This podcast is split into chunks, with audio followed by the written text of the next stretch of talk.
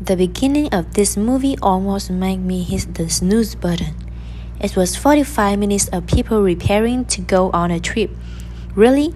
Do they need to waste forty-five minutes of my time showing me how to get ready for the trip? Okay, I got it. You need a tent and a cooler filled with food. However, the last twenty minutes will have you holding on to your seat and begging for your mom. All I have to say is that a fairy beast will need some big shoes if he ever leaves the woods.